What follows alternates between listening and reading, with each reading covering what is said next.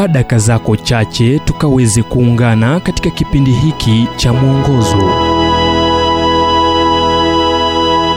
Ujumbe wetu wa leo ni kuhusu nimetenda upumbavu.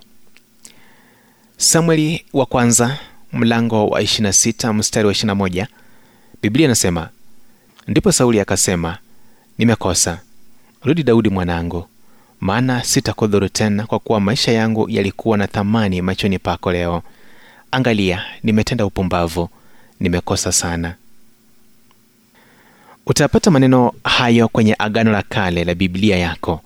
Ni baadhi ya maongezi ambayo yalifanyika muda mrefu uliopita. Kwa kweli miaka elfu tatu iliyopita nimetenda upumbavu akasema sauli mchanganuo wa kufanya zaidi. Kimwili alikuwa jitu miongoni mwa watu ila alikuwa mbilikimo katika kuelewa.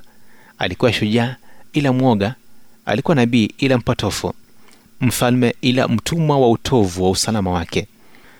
Umewahi tenda upumbavu? Yawezekana ulitambua siku iliyofuata au wakati upweke katika moyo wako ulilia kwa uchongo ila hayakomei hapo.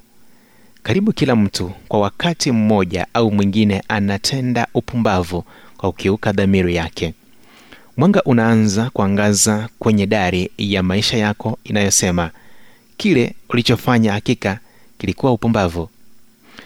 Mtu anayetambua amefanya kosa yuko kwenye nafasi ya kugeuka na kurekebisha maisha ya baadaye. Kutambua kuwa umepoteza ni hatua ya kwanza ya kugeuza kale yako.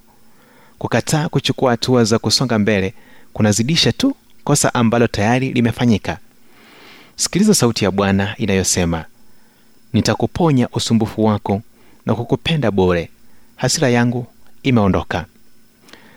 Oswald chambers kwa wakati mmoja aliandika mimi si wapumbavu kadhaa katika moja. Mimi ni aina moja tu ya mpumbavu. Yule anayemwamini na kumtii mungu.